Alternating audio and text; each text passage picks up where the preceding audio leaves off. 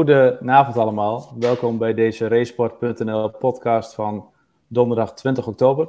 We zijn hier met ons uh, vaste drietal, uh, Guido Venneman, Even Slager en mezelf, Asse Klein. Uh, we gaan het vanavond zeker hebben over de, de, mooie kant van onze sport. Denk aan de fantastische MotoGP-race die we vorig weekend hebben gezien op Phillip Island. Maar eerst willen we ook stilstaan bij de andere kant van de sport, die de laatste periode zo, ja, zo duidelijk zichtbaar is geworden.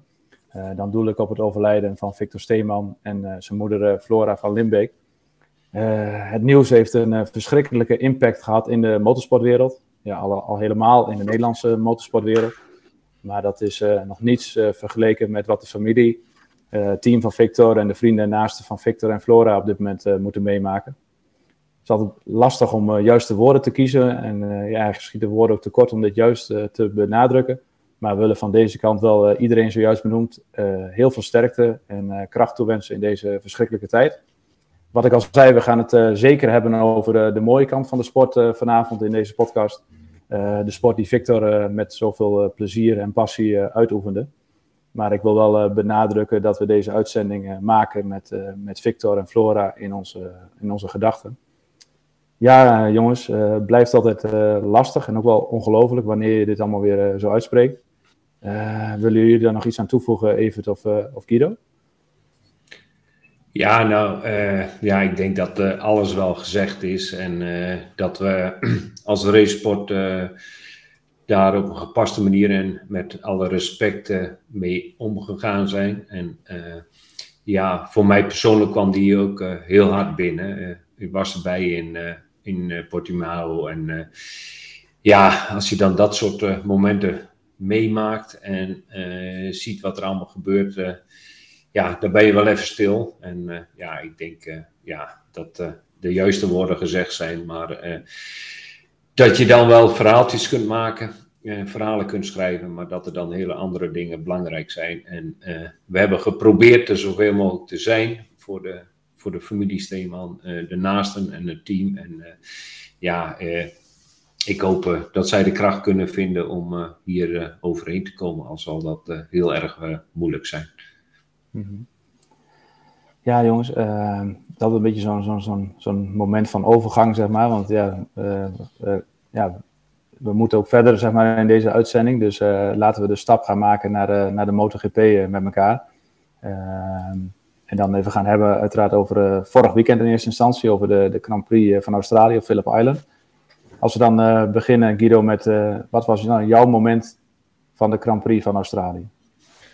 Uh, nou, inderdaad, wat je zei. wat mij het meest opgevallen was, was eigenlijk het feit dat Marc Marquez zo ontzettend blij was dat hij tweede was geworden. Terwijl in het verleden hebben we wel eens gezien dat hij, ja, als zolang het niets met winnen te maken had, dan was hij eigenlijk daar niet zo blij mee.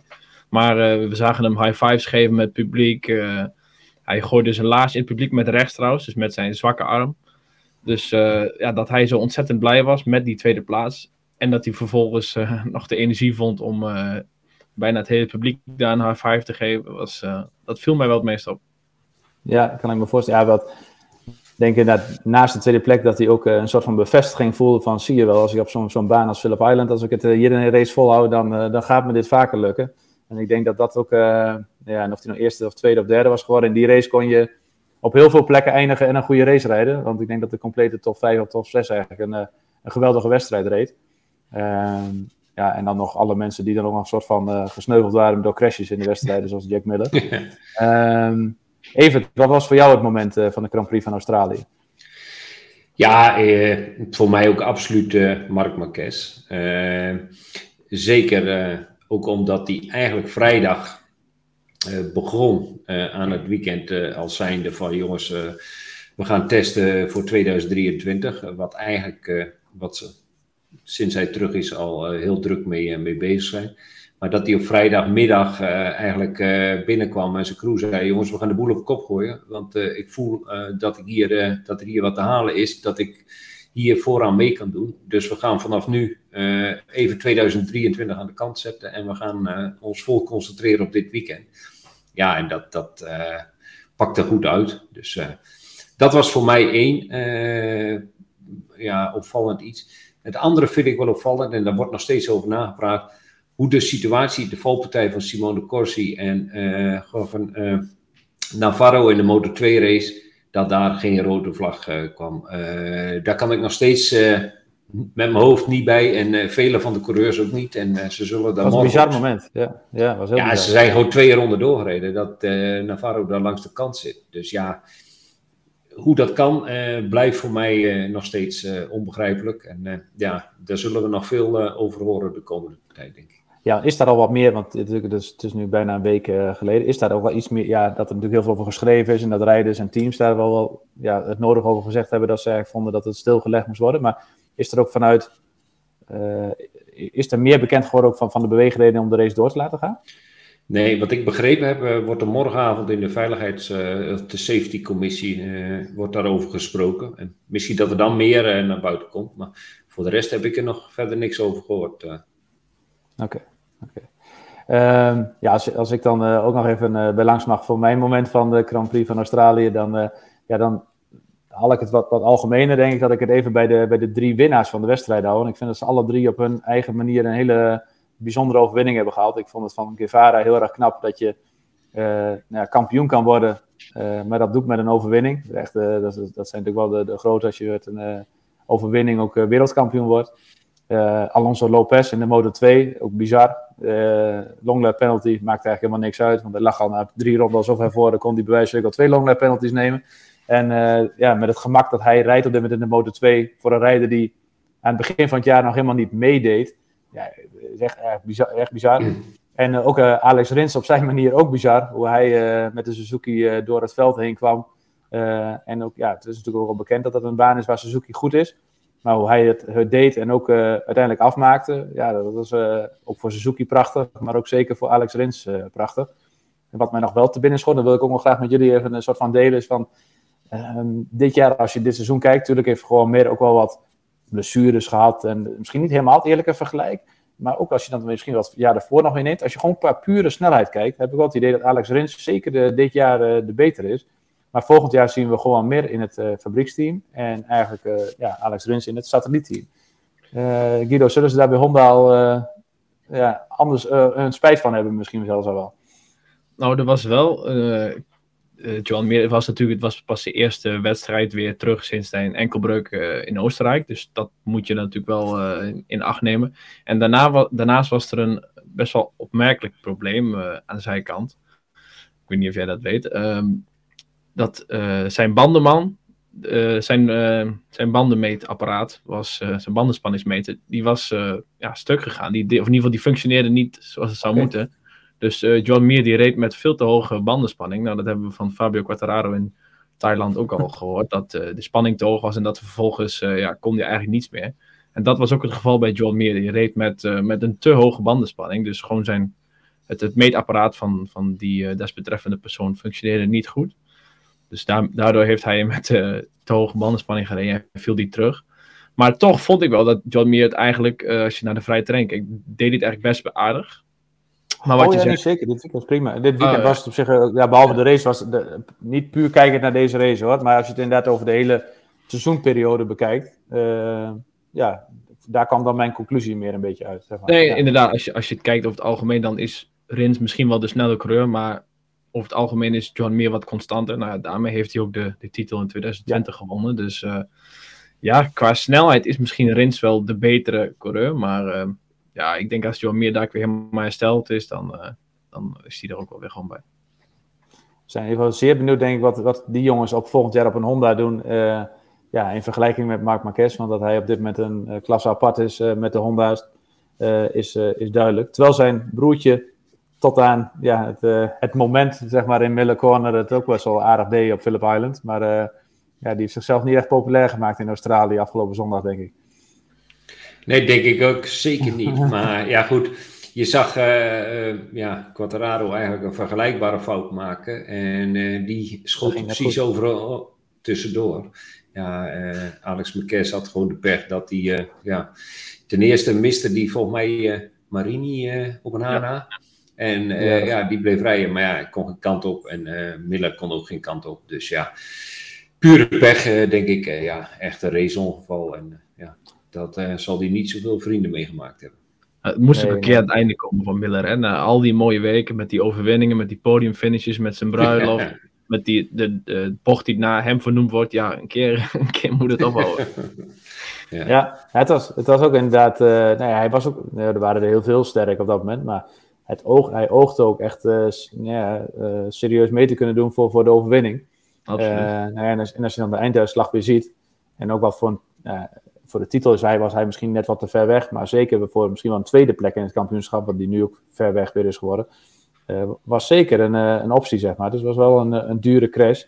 Uh, even die noemde net Quattararo al even. En nou, even laten we daar even op doorborduren. want ja, nou, hele jaar bovenaan. En kan... Ja, oké, vertel even. Ja, misschien nog even terug naar, naar Phillip Island. Het, het, was eigenlijk wel een hele bijzondere wedstrijd. Hè? Want, want de tempo lag zo laag in het begin. En dat eigenlijk daardoor ook alles bij elkaar bleef. En degene, een Martin en ook een Espargaro, die echt in het begin wat te gek deden, ja, die moesten dat gewoon bekopen. En dat was ook een juiste inschatting van Marquez. Daar, hij zei ook zelf, van daar, daarvoor, hij verwachtte dat het gewoon een hele langzame wedstrijd was in het begin. Daardoor durfde hij die gok te nemen als enige op die, uh, op die zachte band. Ja, en dat zag je wel gewoon, de jongens die uh, ja, het slimste waren in het begin, die waren het sterkst aan het eind. Dus uh, ja, misschien zo voor het publiek niet helemaal zichtbaar, maar het was best wel een bijzondere wedstrijd ook. Als je gewoon de lap by lap times kijkt, dan was gewoon een toertocht in het begin. En ja, alles blijft dan bij elkaar. Maar de slimste hebben daar wel uh, gewonnen. En ja, dat vond ik wel opmerkelijk. Zeker. Ja, en wat mij dan wel opvalt daarin was dat Rins, die moest best wel zeg maar, nou ja, serieus wat van zijn banden eisen volgens mij ook om, door het veld wel heen te komen. En ook daar te blijven. Maar dat hij aan het einde ook nog dat, nou dat op kon brengen met met alles wat hij daarvoor al had gedaan, dat vond ik ook nog wel weer, uh, weer bijzonder. Want Marquez die zat natuurlijk eigenlijk de hele race ja, uh, eigenlijk bijna in perfecte positie. Ja, ja, ja. Nou, je zag ook gewoon uh, van mij Banjaya, die keek onmiddellijk naar de race, gewoon naar de banden van, van die andere jongens. Want die had zijn bandje was ook echt op, dus die reed ook op eieren in de laatste ronde. Dus, en hij verbaasde zich, dat liet hij van mij na afloop ook weten, hoe goed die band van, van Rins er nog uitzag. Mhm. Ja, nou ja, goed dan. Die Suzuki in combinatie misschien met de band en het circuit, dat dat, dat, dat dan uh, perfect uh, zijn race ook was. Zeg maar. voor. Die ja. heeft, uh, Luca Marini heeft hij na de wedstrijd heeft hij gezegd, en is, voor mij is die best wel aannemelijk, die theorie. Dat, um, nou ja, van, vanwege de banden, vooral op Philip Arnett, gaat het natuurlijk alleen maar om die band zo lang mogelijk heel houden. Vooral in die lange linkerbochten. En dat de meeste fabrikanten, vooral Aprilia, Alesi heeft dat toegegeven, dat zij best wel terughoudend waren met hun uh, strategie wat betreft traction control. Dus veel traction control om de band zo lang mogelijk heel te houden. Maar daardoor had hij juist in de slotfase niet het vermogen en de grip om aan te vallen, omdat de traction control hield hem terug. En dat was juist bij Rins niet het geval. Je zag hem een paar keer echt uh, flink uitstappen. En uh, dat was dus de reden dat hij in de slotfase juist zoveel kon aanvallen. Nou, maar voor, mij, voor mij mogen ze vaker in het begin uh, rustig aan doen. Als dat deze, dit ja, soort wedstrijden oplevert, dan, uh, dan uh, kunnen we er alleen maar van genieten. Super. En in het geval van Bayaya was ja. het juist dat hij, om, om te proberen om die achterband zo lang mogelijk heel te houden, viel hij juist heel erg aan bij het aanremmen. En hij zei juist, ja, mijn voorband was al na vijf, zes ronden al best wel, best wel versleten. Terwijl iedereen juist de focus legt op de achterband. Dus zo zie je maar die verschillende strategieën om uiteindelijk de banden te sparen, dat dat op verschillende manieren uitbetaald in de, in de slotfase van de race. Ja. ja, kortom, we zien eigenlijk op, Phillip Island eigenlijk bijna altijd uh, prachtige wedstrijden. En dit was er ook eentje om in te lijsten. En ik denk uh, ja, de mooiste tot nu toe van het seizoen. Uh, terwijl we best wel wat mooie wedstrijden dit jaar ook al hebben gehad. En misschien nog wel twee gaan krijgen. waar we dan naartoe gaan. even. ja, nou ja. Kijk, we hebben het ja, Quattraro vandaag horen zeggen. Van, ja, wat Bajaya, die kan het omdraaien in het kampioenschap, dan moet ik dat ook kunnen. Maar ja, dat, er staat wel wat druk op. Want, uh, en er stond ook wel wat druk op, toch? Bij Philip Island. Want ik weet niet hoe jullie daar naar, keken, naar Quattraro, als we daar dan over, nee, voordat we het echt over Maleisië gaan hebben, maar over zijn, ja, zijn race eigenlijk. Want voordat hij die fout maakte in Middelcorner, ging het al een paar keer dat je dacht van, gaat dat goed?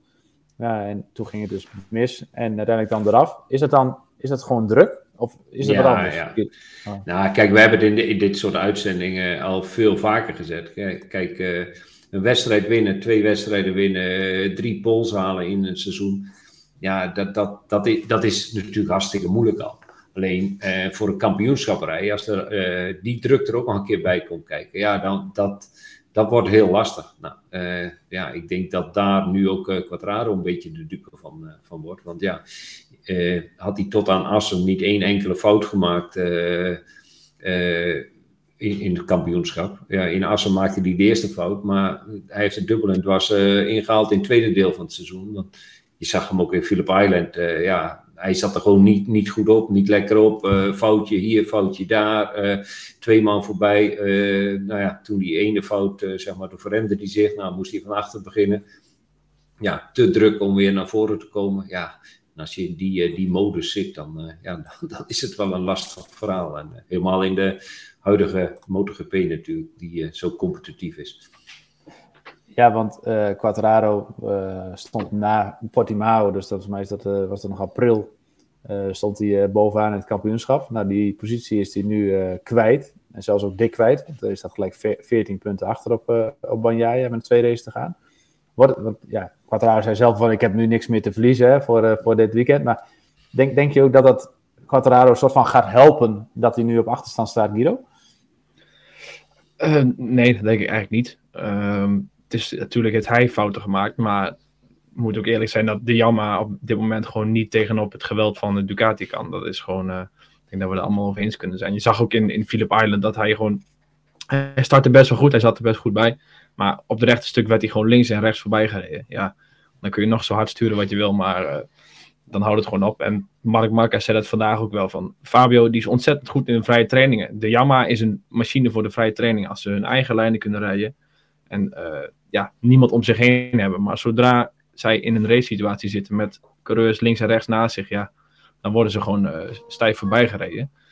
Nu met deze achterstand, nou in, in Sepang heb je al twee hele lange rechtstukken. Waar, uh, ja, dat is natuurlijk perfect voor de Ducati. En daar gaat de Yamaha het absoluut afleggen. En in Valencia vorig jaar was uh, 1, 2, 3 waren Ducatis. Dus ook daar uh, verwacht. En daar kun je heel slecht inhalen al. Dus daar verwacht ik ook niet dat uh, Quattararo in één keer zegt van nou, ik uh, rij iedereen met 5 seconden naar huis. Dus te, als, als Banyaya gewoon blijft zitten, dan, dan zie ik het niet gebeuren dat Quattararo sowieso hem gaat verslaan. Laat staan die achterstand gaat ombuigen. Zie jij dat anders even? Of ben je het met, met je collega ja, ik, ik wou het heel graag anders vertellen, maar ik denk dat Guido uh, gewoon helemaal gelijk heeft. Ja. Ja. op dit moment is er gewoon voor Quadrado, als hij in de, tussen de armada van Ducatis komt, maar ook de Suzuki is snel, ook de Honda is snel. Dus ja, ja dat, dat, dat wordt gewoon heel lastig. En helemaal met die twee lange rechte stukken op Sepang. Dus ja, en dan moeten we ook afwachten wat het weer daar doet. Want ik begreep vandaag wel een aantal keren contact gehad. Dat het elke avond wel een klein beetje heel veel regent. Dus ja, dat hoeft maar iets eerder te komen. Dan hebben we zondagmiddag weer uh, spektakel. Dus ja, zou dat, nog wat, uh, zou dat voor, voor nog wat, uh, ja, wat, wat kunnen opleveren in die zin? Dat, gekke weersomstandigheden? Of maakt, ja, wordt het daar niet anders van? Ik denk dan, dan wordt het gewoon een gamble en dan is het gewoon...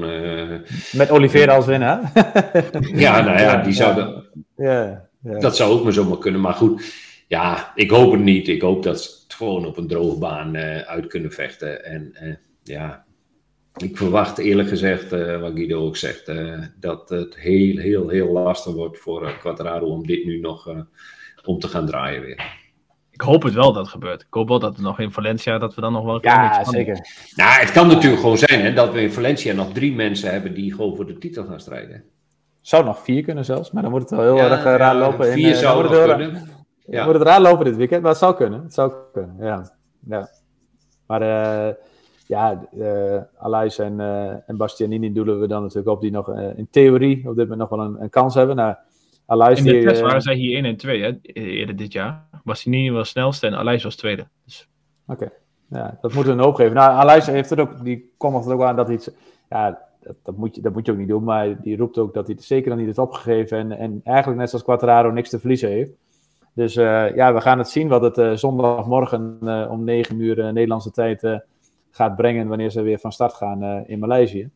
willen jullie daar nog iets aan toevoegen over de MotoGP of zullen we de stap maken eerst naar de Moto2-klasse? Nou, ik denk dat we gewoon uh, met z'n allen gewoon voor de buis moeten gaan zitten zondagmorgen om 9 uur en uh, wat koffie erbij. Schappelijkere tijden. Ja. ja. Schappelijkere tijden dan afgelopen weekend. Ah, op de moeten drie kijken, wel iets eerder op staan nog. Oh ja, oh, ja, ja, natuurlijk. Maar goed, ah, dat, dan, kan, dat kan nu weer. Zes uur, zes uur is dat denk ik dan nu. Hè? Ja, ja. ja. dat is maar goed, zorgen dat de koffie klaar is om 9 uur. En dan gaan we er met z'n allen voor zitten. Ja, ja, goed, uh, dat, waar het ook nog spannend is, is in, de, in het Moto2-kampioenschap. Daar leek het ook bijna. Daar, nou ja, daar zie je ook maar weer hoe snel het weer kan veranderen. Want toen ik halverwege de Moto2-race. Toen dacht ik even van het is beslist. Hè? Uh, Fernandez die reed uh, bij, bij zijn teammaat Acosta op plek 3 en 4, of plek 2 en 3, waar reden ze. En nou ja, op dat moment Ogura die bij, bij Bobenstein rond plek 12, 13 op dat moment reed. Toen dacht je van dit is, dit is kat in het bakkie voor Fernandez. Maar ja, dat, ja één eigen fout en dan is het ineens weer anders. En dan pakt Ogura nog, wat werd hij, elfde. En uh, staat hij uh, bovenaan in het kampioenschap. Uh, wie van die twee gaat het worden, Guido? Oeh, dat is een hele goede vraag. ja, ook een beetje moeilijkere vragen hè, vanavond. Ja, ja, ja. ja. ja. Ze zijn, Fernandes heeft natuurlijk wel al met de Moto 2 in Maleisië gereden. Ook al is dat natuurlijk drie jaar geleden. Dus ik weet niet in hoeverre dat hem voordeel gaat brengen. Ehm, ja, ja, ja, ik denk wel dat Fernandes het nog wel gaat redden. Want eh, hij is toch iets meer ervaren natuurlijk. Ogura is uh, pas in zijn tweede jaar in de Motor 2. Um, dadelijk naar Valencia, daar is Fernandes ontzettend sterk. Uh, ik denk wel dat hij het gaat doen.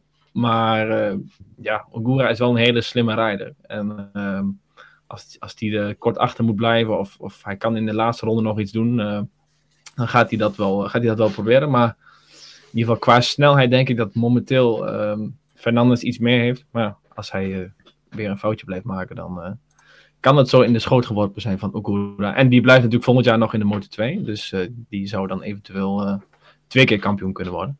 Dus ja, ook dit wordt wel heel spannend. Ik denk dat deze wel in ieder geval naar Valencia gaat. Ja, die kans is, is vrij groot, neem ik aan, dat die, dat die nog even een ronde uitgesteld wordt. Maar ja, dat zegt nooit nooit naar Phillip Island. Ehm, dus dat gaan we zien.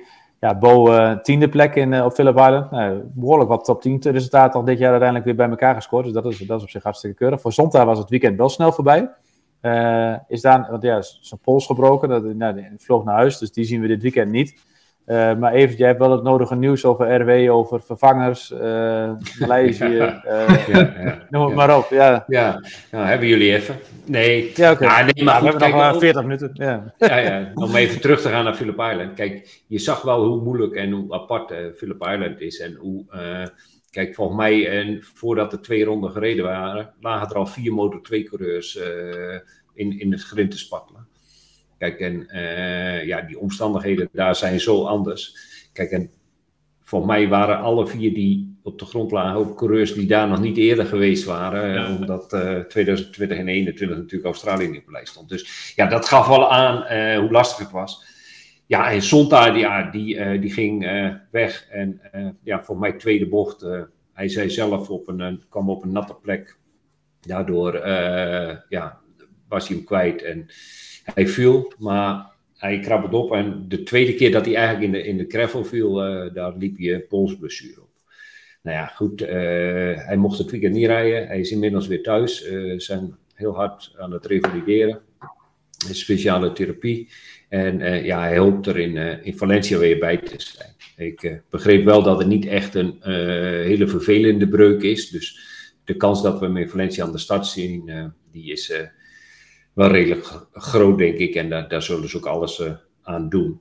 Ja, wat dat betreft, uh, zeg maar, uh, RW, Nederlandse team, zou geen vervanger inzetten in uh, Sepang.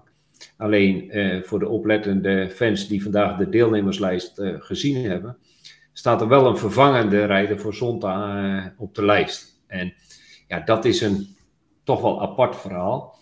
Ehm, om even uit te leggen. Um, uh, RW was samen met Mi Honda, met Midori uh, Moriwaki, uh, zouden ze twee wildcards doen in Sepang en ook in Valencia. Of Valencia was eerst de bedoeling en voor mij is dat verplaatst naar Sepang. die gaan onder de naam Petronas Mi Racing RWGP van start. En dat zijn ja, Daniel Kasma en Anwar As Ik zie hem wel spieken. Ik zie hem wel Ja. spieken nu, hoor. Ja, ja, ja. Alleen, eh, nou goed, dat was al eh, overlegd in, in samenwerking met de RW. Alleen eh, door een uitvallen van Zonta gaat Daniel Kasma staat op de lijst als vervanger van Zonta. Hij rijdt echter niet in de RW Racing GP kleuren, maar in de Petronas Mi Racing RW GP kleuren. En, en nou, dat is gedaan, eh, zeg maar, hij rijdt met een blok en met eh, de banden van, eh van Zonta. En dat heeft allemaal eh, te maken met de, de fee die eh, de teams krijgen van, eh, van de IRTA, zeg maar, eh, als vergoeding als ze aan de start staan. Dus daar is een, ja, een hele ingewikkelde constructie voor gekozen. Maar eh, er rijdt maar één rijder in de kleuren van RW Racing GP, dat is Barry Baltus. Er rijdt wel een vervanger van Zonta, maar die rijdt in de kleuren, hele andere kleuren, zeg maar, waar die ook eh, met zijn wildcard eh, in zou rijden. En dat zullen ongetwijfeld eh, de Petronas groene kleuren zijn. Dus ja, een hele bijzondere constructie. Maar goed, ik hoop dat ik het goed uitgelegd heb. En ja, we gaan het morgen mij allemaal zien. even. Ja. Ja, nee. Nee, maar en, en denk uiteindelijk voor RW een goede oplossing op die manier. In ieder geval, zeg maar, papier een vervanger te hebben en met alle bijbehorende zeg maar, voordelen die daarbij horen. Ja. Ehm, ja, ja even, toch- ik moet dan toch even bij jou blijven, want als ik dan de stap naar de Moto3 ga eh, maken, ja, eh, we kunnen het over de wereldkampioen eh Isan Guevara hebben, maar we kunnen het ook hebben over, eh, over Colin Feijer. Waarbij natuurlijk deze week, nou ja, was het gisteren of eergisteren het nieuws officieel, dat er eigenlijk al lang in de lucht hing, maar officieel bekend werd dat hij volgend jaar Grand Prix coureur is in de Moto3-klasse. Uh, Ja. Liqui Molly, Husqvarna Intact GP-team, als ik het uit mijn hoofd eh, zo goed zeg. Eh, Hele mond van vol. team- ja, helemaal vol. Eh, nou, eigenlijk het Husqvarna fabrieksteam, zo kun je het eigenlijk dan zien. Nou, is eigenlijk toch gewoon een KTM, als we het zo plat eh, mogen zeggen. Eh, eh, team van teammanager Peter Uttel, zelf eh oud-coureur en de vader van, van Philip Uttel, die we kennen van de World Superbike. Ehm, teamgenoot wordt hij van Ayumu Sasaki. Op dit moment natuurlijk eh, ja, eigenlijk wel een toprijder in de, in de Moto3-klasse. En denk volgend jaar, als ze de trend doorzet, een potentiële titelkandidaat. Ehm, nou, Evert, eh, hangt, eh, hoe, hoe is de sfeer in Staphorst? Is, de, is, er dan, is iedereen er een beetje van bijgekomen? Ja, Nou, iedereen is opgelucht dat het nu eindelijk naar buiten is. Want Oké. ja, nou goed, kijk, zoals we weten, en ja, ben er wat dichterbij eh, bij betrokken geweest. En eh voor mij moet ik daar ooit nog een boek over gaan schrijven, eh, hoe dit soort dingen lopen. En hoe pieken, dalen, toezeggingen weer anders worden. moet je het eigenlijk nu wel opschrijven? Anders ben oh, denk je over tien jaar, hoe zat het ook allemaal alweer? Ja. Nou, wat ik Ja. dit meegemaakt heb sinds de Red Bull Ring in Oostenrijk, zeg maar, dat vergeet ik niet. Dus dat kan ik volgens mij over tien jaar nog wel, wel dromen. Nee, maar het was gewoon een heel spannend, spannende tijd. En ja, eigenlijk is het contract getekend in Aragon. Of daar is de toezegging eh, gekomen en eh, daar is het contract uitgewerkt. Alleen, eh, zoals jullie ook weten, op dit moment is het Sterrigarda Max Racing Team het official factory team voor Husqvarna in de, in de Moto3-klasse. Nou, eh, de starts waren altijd al van Peter Uttel, maar daar is Max Biaggi bij ingestapt om dat te faciliteren. Nou, eh, Max Biaggi wilde niet verder op, eh, op, op deze manier. Die wilde zelf met een team verder. Eh, alleen, ja, die had geen starts. De starts waren van Uttel. De contract met Husqvarna, dat was ook van Uttel. Dus ja, die plooien moesten eerst allemaal gladgestreken worden. En nou, dat heeft geresulteerd in dat Husqvarna een samenwerking is aangegaan met Intact GP. Het Duitse team wat nu alleen in de Moto2 actief is. En Husqvarna heeft daar meteen eh, besloten dat ze eenzelfde constructie gaan doen als bij Aspar met Cascas. En dat gaan ze dus zeg maar Moto2 en Moto3 team eh, onder in de eh, wit, blauw, gele kleuren van de Husqvarna eh, in, eh, inzetten volgend jaar. Nou, die samenwerking zijn ze met Intact aangegaan. En eh, daar is zeg maar Uttel eh, mee samen gaan werken. En Uttel doet binnen de nieuwe constructie, de Moto3-team, en Jurgen Ling, eh, de eigen team-eigenaar van Intact, die blijft voor de, het Moto2 gebeuren. Dat dus ook eh, een hele gedaantewisseling ondergaat eh, volgend jaar in, in de uh, Husqvarna kleur in de Motor 2 van start gaat. Ja, dat moest eerst allemaal... Ja, en, en ja, Darren Binder en Lucas Tulovic, zeg maar twee nieuwe coureurs. Ja, en dat moest eerst allemaal ja, geregeld zijn, zeg maar, voordat het nieuws naar buiten komt. Daarnaast wilde Husqvarna als fabrikant, zeg maar, zelf de lead daarin hebben. Ja, en die hebben dat, van mij eergisteren, hebben die het persbericht uitgedaan. En uh, ja, daarna ging het allemaal lopen. Dus uh, ja, ja. goede vooruitzichten. ik denk, Alles stond al klaar, hè? ja, wij hoeven alleen stond in ik, ik, weet, ik weet toevallig dat in Aragon dat er al het nodige voorbereidingswerk gedaan werd door Evert. ja, ja. Ja, ja. nou, maar goed, kijk, het is gewoon lastig. En ja, Zeker. als er een fabrikant bij betrokken is, dan ja, dan kun je daar niet, uh, niet zorgvuldig genoeg mee, mee omgaan. En uh, dat hebben we gedaan, uh, zoals we dat altijd proberen te doen. En ja, goed, we kregen wel de credits dat we alles al klaar hadden staan en gelijk op een knop konden drukken. En ja, dat was mooi nieuws deze week. Zeker, super. Nee, ik, je vertelde net al dat het in Aragon dat rond was. En dan, ik was daar natuurlijk ook. En ik weet dat voor mij was het dan op vrijdagavond dat het volgens mij dan nou ja, een soort van rondkwam. En toen we elkaar zaterdagmorgen dan voor het eerst zagen, toen zag ik jou achter de computer zitten. Ik denk, er is wat met even aan de hand, maar ik kan niet helemaal plaatsen wat er aan de hand is. Maar uh, nou ja, toen, uh, kwam, uh, toen was het natuurlijk snel, nou ja, kregen we het er al snel over. En nou, was het al een soort van nou ja, bekend dat het nou ja, niet meer verkeerd kon gaan, laat ik het zo zeggen. En, ja. dus ja, dat was, maar dan zie je ook hoe zo'n traject dan inderdaad loopt. Want ja, Aragon is toch al weer eventjes geleden, zeg maar, ten opzichte van dat het nu een soort van wereldkundig is, zeg maar. Dan zie je ook hoe zo'n trajecten gaan. Ja. Ehm, ja. Nou, wat ik, wat ik daar in het allerknapste vind, is natuurlijk, uh, en in dit geval gaat het om uh, Colin Veijer. Uh, kijk, in, in, in Oostenrijk bleek alles in kan en kruiken. in Misano kwam er een kink in de kabel. op donderdag in Aragon was er niks nieuws. op vrijdag in Aragon was er niks nieuws. Zo'n jongen wordt drie Grand Prix weekenden achter elkaar ja, iedereen feliciteert hem al bijna. Iedereen zegt al, oh, jij gaat naar Moto 3. Alleen, dat vliegt op en neer. Nou ja, en dat zo in één keer, doordat er één coureur, zeg maar, op uh, vrijdag een, een, beslissing nam, valt alles in één keer op zijn plek. Dus ja, en om daar dan als coureur mee om te gaan, en hoe hij daarmee omging, met name in, in Aragon, door die wedstrijd te winnen op zondag, ja, dan, dan kun je alleen maar respect voor dat mannetje hebben dat, uh, dat deed hij heel knap. En uh, ja, om zo het hoofd koel te houden in zo'n hectische uh, tijd, nou ja, dan weet hij vervolgens dat het rond is. Alleen dan mag je nog niks zeggen drie, vier weken lang. Ja, toen ik 17 was, wist ik niet of ik dat wel zo voor zou kunnen houden. Nee, dus, nee, nee, dat is lastig. Nee, nee zeker. Ja. En er komen nog een paar belangrijke weken ook voor hem aan. Met volgende, voor mij zeg ik het goed, volgende week is dan de junior ja. GP-finale in Valencia. En hij mag dan nog even een paar dagen daar blijven om ja, nog een, uh, ja, nog, wellicht nog een gooi te doen naar de Red Bull Rookies uh, titel, waar die 11 punten achter staat op José Rueda. Ja. Uh, gaat nog gezellige club uit Stappers mee, volgens mij, die kant op richting Valencia om daar aan te moedigen. Dus dat, dat wordt vast gezellig. Ja, ja. ja, toen hij won in Aragon, ja, toen en hij nog kampioen uh, kon worden, zeg maar. Uh, voor mij gaan er ruim 30 mensen uh, met. Ah, jij bent de begeleider, dus jij mag ze. Ja, ik mag ze, ik moet ze allemaal een beetje bij elkaar houden.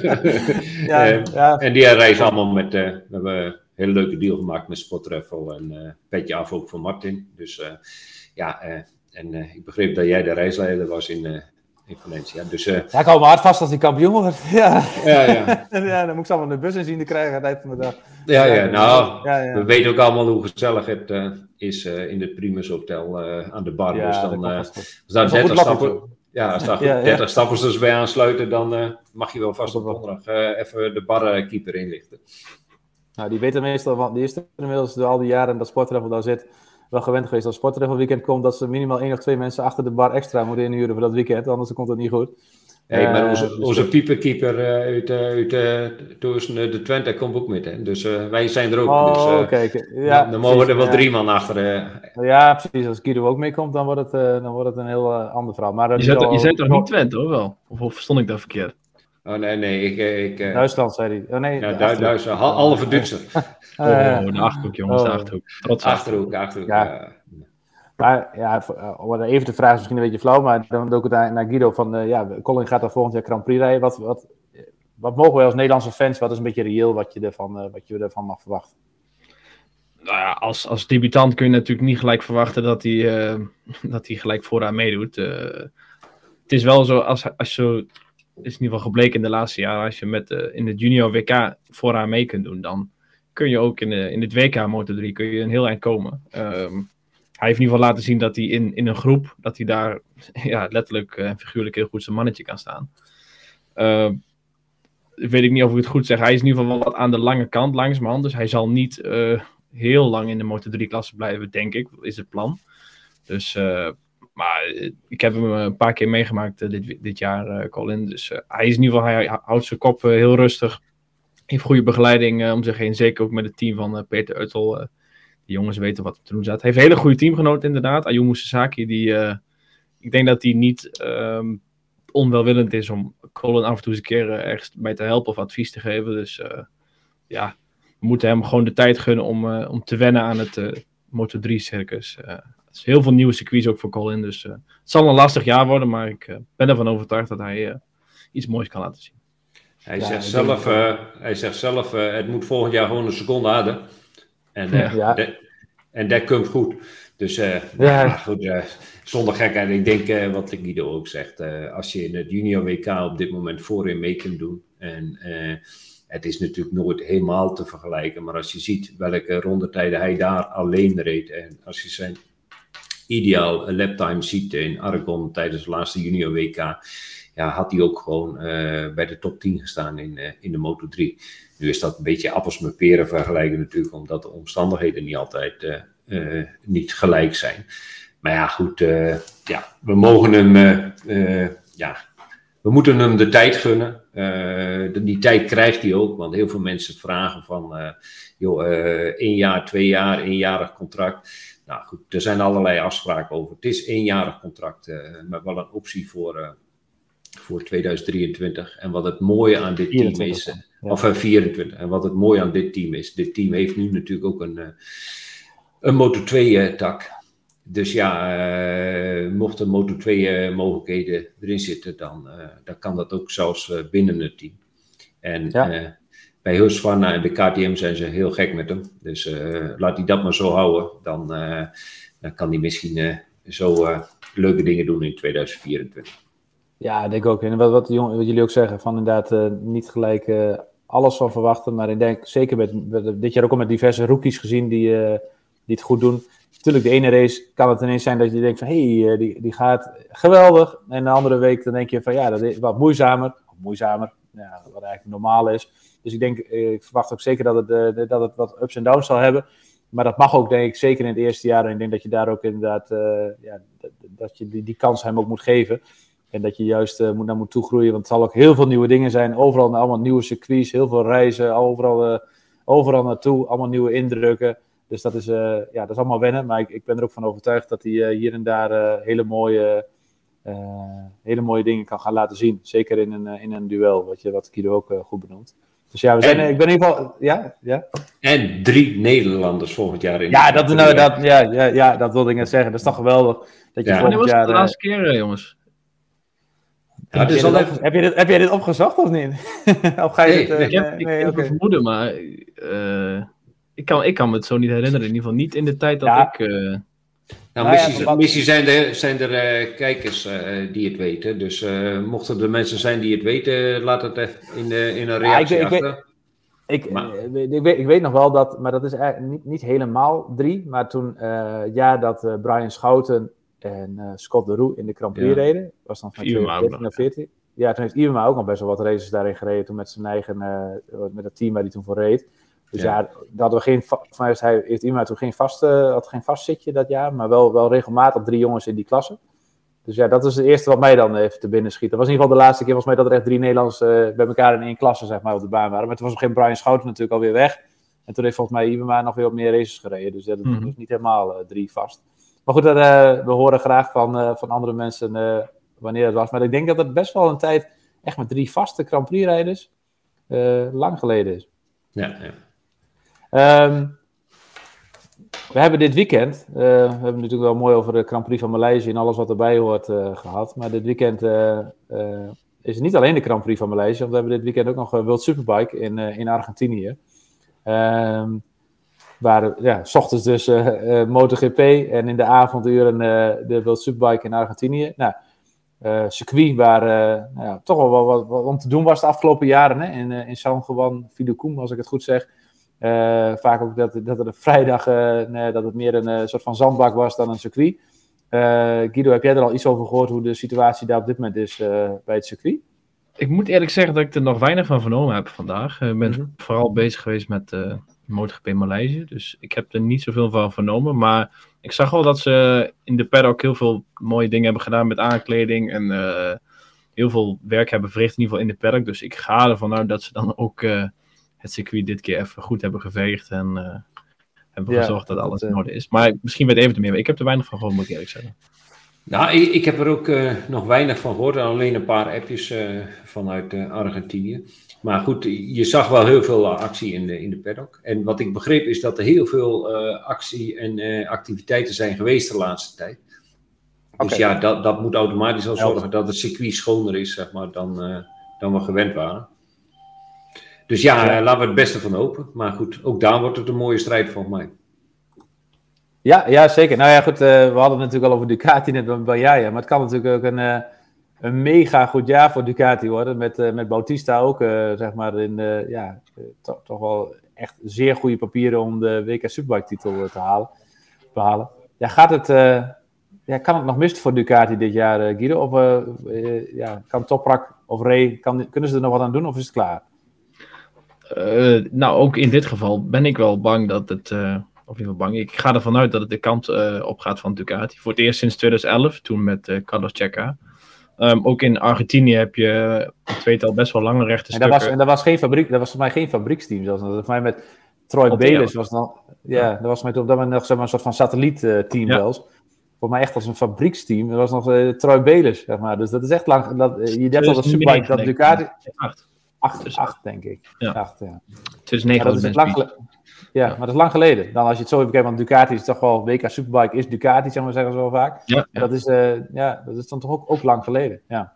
Zeker, nee, uh, ik, denk, ik denk wel dat het, uh, dat het daar de kant op van Bautista gaat. hij heeft dit jaar, behalve in Donington, heeft hij eigenlijk niet echt fouten laten zien. ook op het moment dat Toprak of Johnny sterker dan hem waren, dan ja, is hij derde geworden of tweede geworden. Of in ieder geval, zoals in Portugal, wint hij ook nog gewoon op zondag. Dus hij, hij is wel gewoon de sterkste. Of in ieder geval het pakket is het sterkste. Ik weet niet of hij als coureur zijnde uh, sterkst is. Maar het pakket klopt. Uh, hij maakt optimaal gebruik van, uh, van de topsnelheid. Dat zal hem ook dit weekend weer absoluut helpen. Ja, dan is... die laatste twee circuits zijn dan misschien nog een beetje een vraagteken met, met de Ducati. Maar ja, ik zie daar toch... Volgens mij heeft hij 66 punten of zo voorsprong. In ieder geval meer dan één, één raceweekend ik zie niet dat... Uh... 56, 56. Oh, 56, oké, okay, nou ja, zijn het iets minder. Bijna, bijna een heel raceweekend, maar ik kan me niet voorstellen dat, uh, dat hij dat uit handen gaat geven. Mm -hmm. Even? Ja, uh, hij haalt weer alles voor mijn voeten weg. Dus ja, ik ben daar gewoon mee eens. Dus ja, ik, ik denk... Ja. Ja, wat Guido ook zegt, ik denk dat Toprak gewoon qua coureur er misschien wel met kop en schouders bovenuit steekt. Maar goed, dat Bautista het beste pakket uh, op dit moment heeft. En ja, ik denk ook dat Ducati ook hier met de, met de titel uh, aan de haal gaat. Ja, ja, dat denk, ja ik denk dat het een, een prachtige dubbel voor Ducati kan worden. Was er ondertussen al bezig, mee bezig om er een soort van finishpraat over te maken als het dit weekend allemaal de juiste kant op gaat over Ducati en dergelijke. Maar goed, dat, dat is iets voor volgende week. En dan de, de WK Supersport, natuurlijk, want de WK 300, uh, ja, dat seizoen is afgelopen. Even. Ja, er is nog wel één dingetje. Hafi Siarin is er niet bij dit weekend. Die is ge geblesseerd en die wordt vervangen door Maximilian Skype. en dat is nog een oude bekende, Silene, volgens mij ja, is dat. Dus die, die is dit weekend de teamgenoot van... Die kan op de fiets, bijna. Dus zo, le zo, lijkt het dan. Ja. Hè? En, uh, en, ja. nou ja, dat zullen ze misschien ook zeggen als een Fransman in Nederland gaat rijden. Maar uh, dat, ja. ja dus maar... Wat we ook nog hebben gezien, jongens, is dat zowel BMW als Ducati heeft een nieuwe versie van hun machines uh, ja. gepresenteerd. Ja. Dus dat gaat wel, dat gaat wel uh, vooral de BMW ziet er heel anders uit. Met ja. Radicale Absoluut. aerodynamica en allerlei aanpassingen. De, de Panigale is bijna hetzelfde, alleen met iets meer vermogen. Nog meer vermogen. Oké. Okay. Maar de BMW is wel, was wel echt anders. En Michael van der Mark was natuurlijk de hoofdrolspeler in dat, in dat promofilmpje. Ja. Ja, ja, ja, ja. Want ik, ik, ik, moet het nog even, want we zijn deze week heeft, heeft, uh, is ook vanuit de organisatie zijn er weer een soort van technische regels bekendgemaakt voor het voor volgend jaar bij de WK Superbike. En ik Mhm. moet het even goed nog, ik, ik heb het niet exact doorgenomen, maar daar, daar wordt ook zeg maar, met het uh, hele systeem om de motoren wat meer naar elkaar toe te balanceren, worden daar ook nog weer wat extra stappen in ondernomen. Ik weet niet of een van jullie dat beter Ja. heeft gelezen hoor. Dan, ja, ja. Ik heb hem wel eh, gelezen, maar het is volgens mij meer dat ze. Dat het is nu na vijf races volgens mij en ze gaan dat een iets andere vorm, of drie. En ze gaan dat nu eh, nog vaker eh, volgens mij en een iets andere, een uitgebreider, nog meer ingewikkelder systeem voor bedenken. Ja, nu, Dus, nu eh, pakken ze alleen de top 3. En na iedere drie weekenden wordt er opnieuw eh, die bepaalde formule die ze hebben. Dat is een soort algoritme. Die laten ze dan na drie raceweekenden erop los. Dat gaan ze nu doen met de top 5. En eh, daar, daar gaan ze die formule hebben ze aangepast. Dus eh, nou, er sta- staat een heel persbericht met alle details erin. Ja. Maar in ieder geval, ze willen dus eh, in ieder geval sowieso dat Honda en BMW dichterbij kunnen komen. En eh, dat er ook andere aanpassingen mogen, mogen worden gedaan, zoals bijvoorbeeld aan het chassis. Dus, en dat Ja. mocht eerst niet, want dat moest standaard blijven. Eh, daar mogen nu eh, een aantal kleine aanpassingen aan worden gedaan. Dus in ieder geval, het doel is, eh, dat mogen duidelijk zijn om eh, alles dichter bij elkaar te krijgen. Ja, klinkt in ieder geval voor de fan eh, als, eh, als goed nieuws, toch? Als ik het dan zo, eh, zo hoor. Ehm, ik zag net ook eh, qua vragen, want er kwam er ook eentje over de WK eh, Supersport, zag ik voorbij komen. En, eh, wellicht kan ik die wel beantwoorden. Dat, dat, ik zag het, vandaag kwam er bij Moto Zoo Racing, het team waar Jeffrey Buis afgelopen jaar voor geraced heeft in het WK Supersport. kwam er een persbericht naar buiten dat Tom Boet eh, de, de komende overzeesraces eh, voor dat team gaat rijden. En nu zag ik inderdaad een, een vraag in de chat voorbij komen van iemand die vroeg van, goh, wordt hij dan vervangen door Jeffrey Buis? Nou, dat is, dat is niet het geval. Want Jeffrey Buis heeft met het team zeg maar, altijd afspraken omdat hij alleen de Europese wedstrijden van de WK Supersport rijdt. Dus eh, er zijn een aantal rijders binnen het WK Supersport die alleen de Europese cyclus eh, rijden. Die ook eigenlijk een soort van, eh, dat is allemaal bijna een soort van apart kampioenschap binnen het WK Supersport. Dus dat was ook de afspraak bij Jeffrey. Dus die zou sowieso niet hier in Argentinië en Indonesië en Australië gaan rijden. Maar zijn teamgenoot Benjamin Curry wel. En dus Tom Boot Amos die is dus de vervanger van Benjamin Curry. Die dus niet, eh, niet gaat rijden in de laatste races van het seizoen. Dus dat is misschien wel goed om dat even, eh, even kenbaar Ja. te maken. Ja, Boter dan lang, lang niet in het team, hè? met Curry in het team. eh, dat was al wat, Nee. eh, al wat langer eh, dat, daar, eh, dat die niet, elkaar niet meer zo lief en aardig vonden. Zeg maar. Dus ja, dat zal nu eh, dan waarschijnlijk. eh, ja. Dus die gaan volgend jaar niet samenwerken. Nee. Wat, wel, en dat is nog niet bekend hoor, maar er wordt wel heel hard aan gewerkt. Want eh, nou, om even in te haken zeg maar, op uh, Assers verhaal, dat eh, Jeffrey Buis ook gewoon volgend jaar weer in het WK Supersport rijdt. En ja, daar zijn ze druk voor in onderhandeling en aan het kijken hoe wat waar. Maar dat is wel de insteek dat Jeffrey ook volgend jaar in het WK Supersport rijdt. Ja, dus hebben we dit weekend eh, in het WK Supersportveld hebben we één eh, Nederlander, Glenn van Stralen, voor het EHB Racing Team. Eh, maar natuurlijk ook het Nederlandse team van, van Tenkata Racing. En daar, daar hebben we naast eh Dominic Eggerty, die eh, goede papieren heeft voor zijn tweede wereldtitel. Dat zou dan dat goed om te noemen, de, de twaalfde zijn voor Tenkata Racing. Ja, bizar. En de elfde in de WK Supersport. Maar dat, ja, zover is het nog niet. Voor mij is het is een kleine 50 punten verschil volgens mij nu tussen uh, Eggerty en Baldus. Oh, ja, dankjewel uh, Guido. En, uh, dus, uh, maar goed, met nog zes wedstrijden te gaan is dat, ja, natuurlijk kan het alle kanten nog op, maar de, de papieren zijn goed. Maar de, de teamgenoot is wel, want Leonardo Taccini, voor mij, jullie weten dat exact, maar pols gebroken volgens mij, als ik ja, het goed. Ja, ja, ja. En die wordt vervangen door, door Bradley Smith. Die waren we even vergeten, of niet? Die, die was mij van, van de radar af. Ik weet niet hoe dat bij jullie was, maar... Nou, ik zag hem toevallig lopen in Portimao, hij was daar. Ja, en, ja. Uh, nou goed, uh, toen uh, Takini niet kon rijden en we een belletje kregen dat we een, een persbericht moesten maken dat Bradley Smit te vervangen was, ja, toen was ik ook wel even verrast. Ja, ja. Hij heeft natuurlijk wel, Bradley Smit, hij zou dit jaar de Motor E rijden. Heeft hij volgens mij het seizoen wel afgemaakt. Maar hij deed mee aan de 24 uur van Le Mans. En bij de start, of zijn machine startte niet, of hij kwam slecht weg. Hij werd toen heel erg aangereden door, door een achtervolgende coureur. En hij brak volgens mij... Bocht, zijn... bij, bij het aanremmen voor die eerste bocht was het gewoon toch... Nee, nog niet eens. Op, bij de start, ja, oh. bij de oh. eerste bocht. Uh, dat ging in ieder geval ontzettend hard. Uh, en voor mij brak hij uh, een aantal ruggenwervels en zijn dijbeen. In ieder geval een verschrikkelijke blessure. Dus hij heeft eigenlijk voor het grootste deel van het seizoen heeft hij niks kunnen doen. Dus het zal voor hem geen makkelijke opgave worden. Sowieso, het WK Supersport is ontzettend competitief. Dus daar, daar, zal hij nog wel even van, uh, van schrikken, denk ik, als hij morgen in FP1 uh, de baan op gaat en ziet dat, uh, hoe hard er wordt gereden door de jongens. Maar ja, wel leuk om hem eens een keer weer, weer terug te zien. Absoluut, ja, leuk. Ja, ja. ja goed. hij kan nog solliciteren, want ze hebben nog, ze hebben nog een tweede zitje nog niet bevestigd bij Tekate. Dus ja, wie weet. Als ah, ze hebben aanbod genoeg, toch? Oh. Ik denk dat er wel, ja. Je hebt de lijst gezien. Zijn, ik denk dat heel veel uh, huidige rijders, ook Moto2-coureurs, die, die afgelopen maand met uh, Kervin Bos gebeld hebben. Dus ja, ze kunnen in een, in een zetel gaan zitten en ze uitzoeken. Dus ja, er zullen, er zullen heel veel kandidaten zijn voor dat. Ja, het is, het is echt een trend aan het worden. Moto2-coureurs die dan ja, het net niet halen. Nou, Gorgo Navarro natuurlijk, die volgend jaar bij de zit. Maar Marcel Schrutter natuurlijk ook al bevestigd volgend jaar voor, voor de WK Supersport. En dat zie je natuurlijk de afgelopen jaren met Baldassari, met Eggert, met Mansi, al die jongens zeg maar, die allemaal net, net niet daar kunnen. Nou, eigenlijk Locatelli. En dan uh, is dit toch een soort van, dit is echt een nieuwe trend geworden, hè? Om, ja. uh, om uh, ja. in het WK Supersport te gaan rijden. Ja, ja nou, we gaan het zien.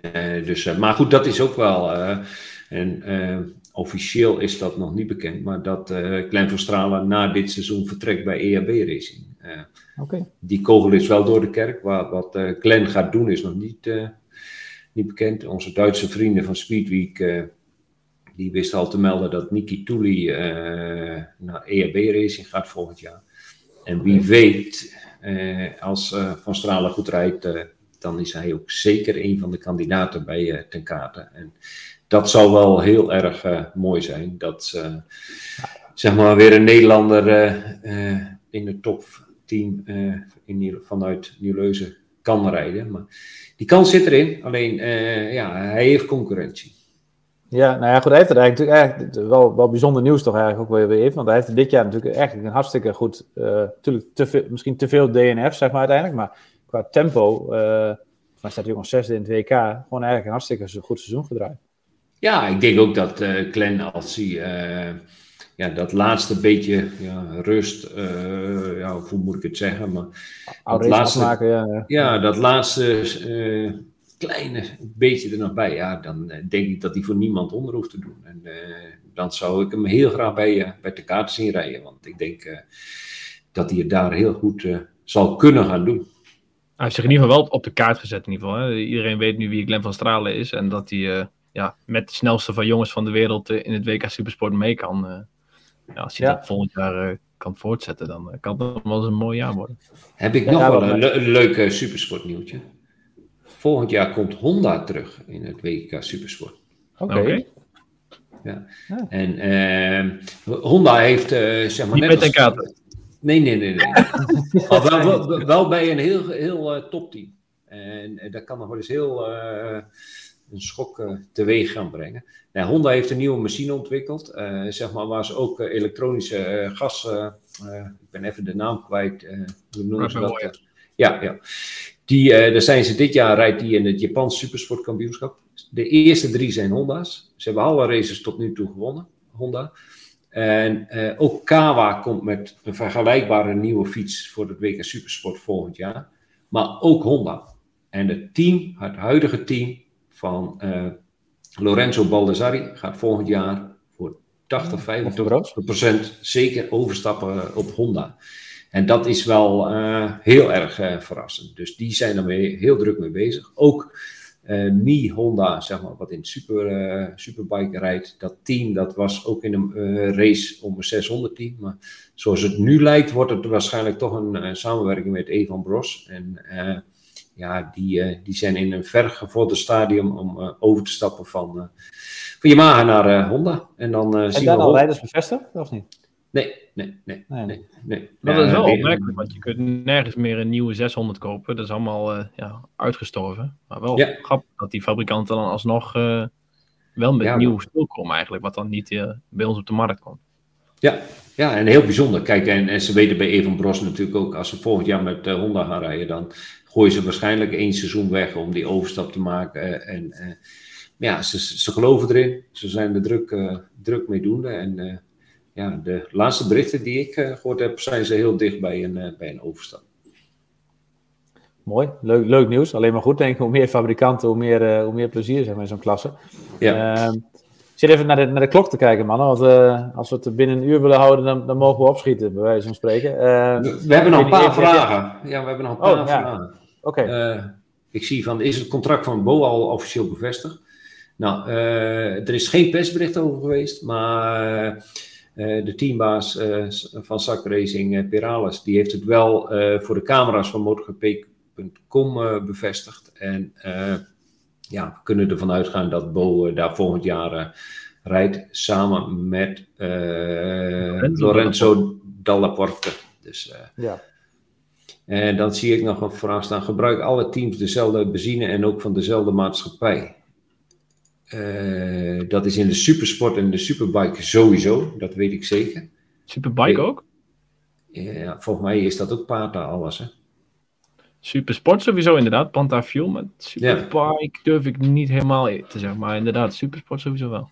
En, en MotoGP eh, durf ik ook zo niet. eh MotoGP is allemaal eigen, Ja, in ieder geval. ja, eh, komen wel heel eh, nieuwe restricties aan, wat qua benzine. Hè? Dus eh, we moeten allemaal met andere benzine gaan rijden de komende jaren. Dus eh, dat is wel een ding wat zeker is, zeg maar. eh. Maar of ze allemaal met dezelfde, ik heb geen idee. En dan de Albert Braamskamp eh, heeft dan gevraagd, hoe zit het met de toerental restricties in de superbike eigenlijk? En dat doe ik vooral op Kawasaki. Raken ze dat nog eens kwijt? En krijgt Ducati in 2023 dan ook als Bautista de titel nu. Ja, we hebben het er net eh, terug, eh, eh, een aantal minuten terug over gehad. Dat is een hele ingewikkelde rekenmodule. Laten ze daarop los. En, ja, Kawasaki komt waarschijnlijk ook met een nieuw model en dan krijgen ze wel weer het aantal toeren wat ze daarmee homologeren. Dus ja, ja, ja. ja, komen we ja. bijna allemaal met een nieuw model volgend jaar en dan aan de hand van het, het standaard toerental, daaraan wordt berekend wat ze in de WK Superbike draaien. ja, ja. Oké. Oké, ik zie hier nog eh, verder nog boven, of ik zat even verder naar boven te scrollen, nog een vraag wat we verwachten van Marco eh, Beschetzi volgend jaar. Nou, ja, die heeft wel eh, indruk gemaakt dit jaar. Eh, net zoals denk ik Jorge Martin bijvoorbeeld een voorbeeld was, dat hij ook in zijn eerste jaar echt eh, indruk maakte. Misschien daarin ook, kijk, de verwachtingen zijn denk ik nu ook best wel hoog geworden, ook voor wat, eh wat zelf heeft neergelegd. Maar als ik het dan kijk, ja, als je dan weer een voorbeeld hebt met Martin, dan zie je ook eigenlijk dat het best nog wel lastig is om uiteindelijk van een bepaald... eh, eh, nou, om dan, dan toch net die volgende stap te maken dat je echt eh, helemaal een constante toprijder wordt. Dus ja, ik ben ook benieuwd, heel nieuwsgierig. Maar dat hij dat hij indruk heeft gemaakt, zeker. Ja, hij zal het volgend jaar wel op een overjarige machine moeten doen. Ja, Voor mij doet ja. hij dat nu ook, maar Ja. VS46, ja, VS46 krijgt geen 2023 spec. Dus die eh, krijgen, beide jongens krijgen een overjarig model. Alleen, Ja, dat is heel simpel, hè? Van, nee, Hm? hoeft niet per se. Kijk naar Bastianini. ja kijk, en Bastianini, eh, die doet het ook op een overjarig model. En eh, ja, die, eh, die heeft het toch wel een eh, paar keer verrast. Nou, het begin van het jaar, de- toen werd er nog gezegd dat het misschien juist wel, eh nou, terwijl Banjaya het zo moeilijk op die nieuwe fiets, toen zeiden van, goh, die, nee, dat misschien het probeersel met Ducati en dan van alles moeten proberen, dat dat misschien wel de titel ging kosten. Nou, dat, eh, dat lijkt dan misschien nog goed af te lopen. Maar goed, eh, wat jullie net zeiden, van, het kan ook inderdaad op een overjarig model, die al helemaal gefine-tuned is, hoeft het helemaal niet eh, een nadeel te zijn. Wat, wat wel een rol speelt is dat Bagnaia toen, eh, misschien kun je dat nog herinneren in Qatar, toen koos hij een ander motorblok dan eh Jorge Martin, Zarco, eh, in ieder geval de jongens op het, eh, Marini ook, op het nieuwste model. Dus Ja. daarom is het ook een lastig jaar geweest voor Martin en Marini, want die hebben een ander blok gehad dan Bagnaia. Kijk, Is je ook wel goed